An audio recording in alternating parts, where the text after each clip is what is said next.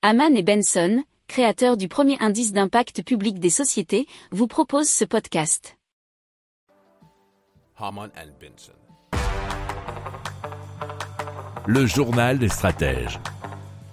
Alors Michelin est en train de développer un projet qui s'appelle Wissamo. C'est une aile gonflable et rétractable pour utilisation dans le transport maritime, nous dit la tribune.fr.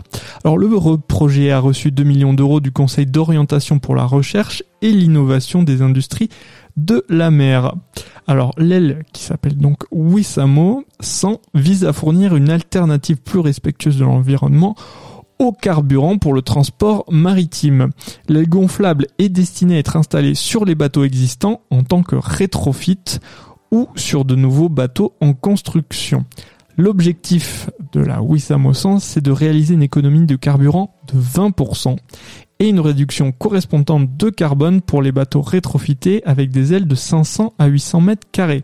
Alors, pour les nouveaux bateaux conçus pour être à faible teneur en carbone et équipés d'ailes, les économies pourraient dépasser 50% selon Michelin.